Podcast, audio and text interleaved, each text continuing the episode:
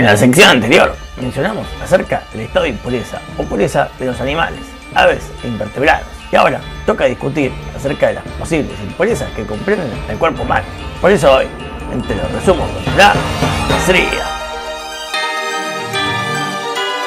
Esta sección, entonces, anuncia que con una mujer consigue un bebé, se la considera ritualmente impura y le está prohibido a ella establecer cualquier contexto de ingreso a cuestiones sagradas del santuario.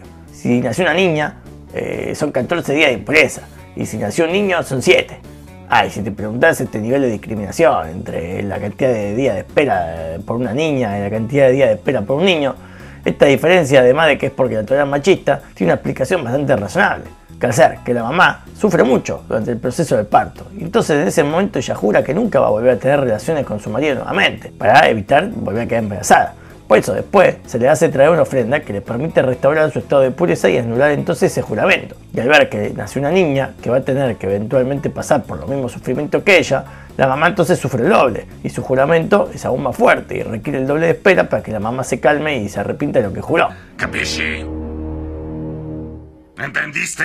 Todo menos lo de capiche. Después la Torah nos anuncia que el varón hay que hacer un arreglo técnico en sus partes íntimas.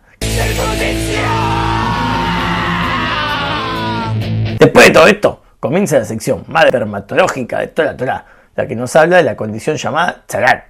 Hay siete causas que pueden causar este tipo de impureza, y ellas son 1. El habla maliciosa, más conocida como la yonará, o sea, compartir información de otra persona o simplemente hablar mal de ella. 2. Derramamiento de sangre, o sea, matar a alguien.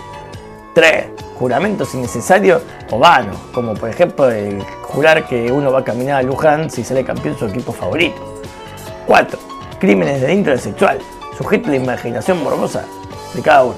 5. Orgullo y altivez, o sea, considerarse la persona más humilde de todo el universo. 6. El robo, ya sea a mano armada o anónimamente. 7. La tacañería, más conocida por la expresión de ser rata. Ahora, como demostración que estas manchas no eran producto de una alergia o infección, primero aparecía en las paredes de su casa. Si la persona no reaccionaba ante esta señal para corregir sus modales, las manchas aparecían en su ropa. Y si seguía empeñado en su mala conducta, entonces ahí sí, era atacado en su cuerpo. No puedo creerlo, Tenshikam. Eso jamás había pasado. Llegado a ese punto, ninguna obra social o recurso de amparo podría ayudarte. Tenías que ir directamente al Cohen. Y este te prescribiría una receta para curarte, que consistía en poner a la persona en cuarentena por un periodo de 7 días donde la persona actuaba como un enlutado, tenía que irse de su casa, que muchas veces era demolida o, incluso reconstruida, revocada las partes afectadas, y su ropa también era quemada si no tenía arreglo. Y la persona entonces, desalojada de su hogar, y sin su vestimenta, sin su familia, y sin poder trabajar, estaba aislada. Se le prohibía hablar con cualquier persona. Era una pena social tan grave que lo exponía al conocimiento público, lo que lo haría avergonzarse y pasar todo ese tiempo meditando para enmendar cualquier posible falta que haya causado esta impureza. Todo el procedimiento generaba una conciencia tan profunda en la persona que como máximo dos periodos de cuarentena la persona ya la admitía nuevamente a la sociedad.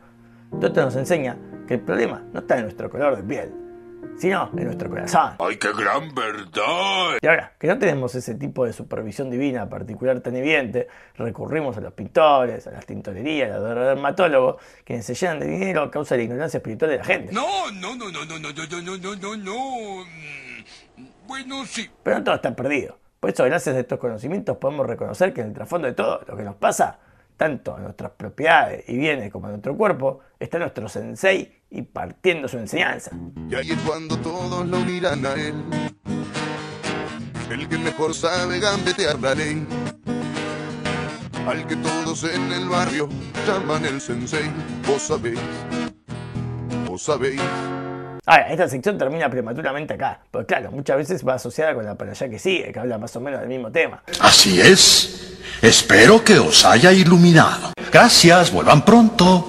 Hasta la próxima se despide He-Man deseándoles buena suerte y buena salud. ¡Chau, chau, chau, chau! Muy bueno la semana. Adiós.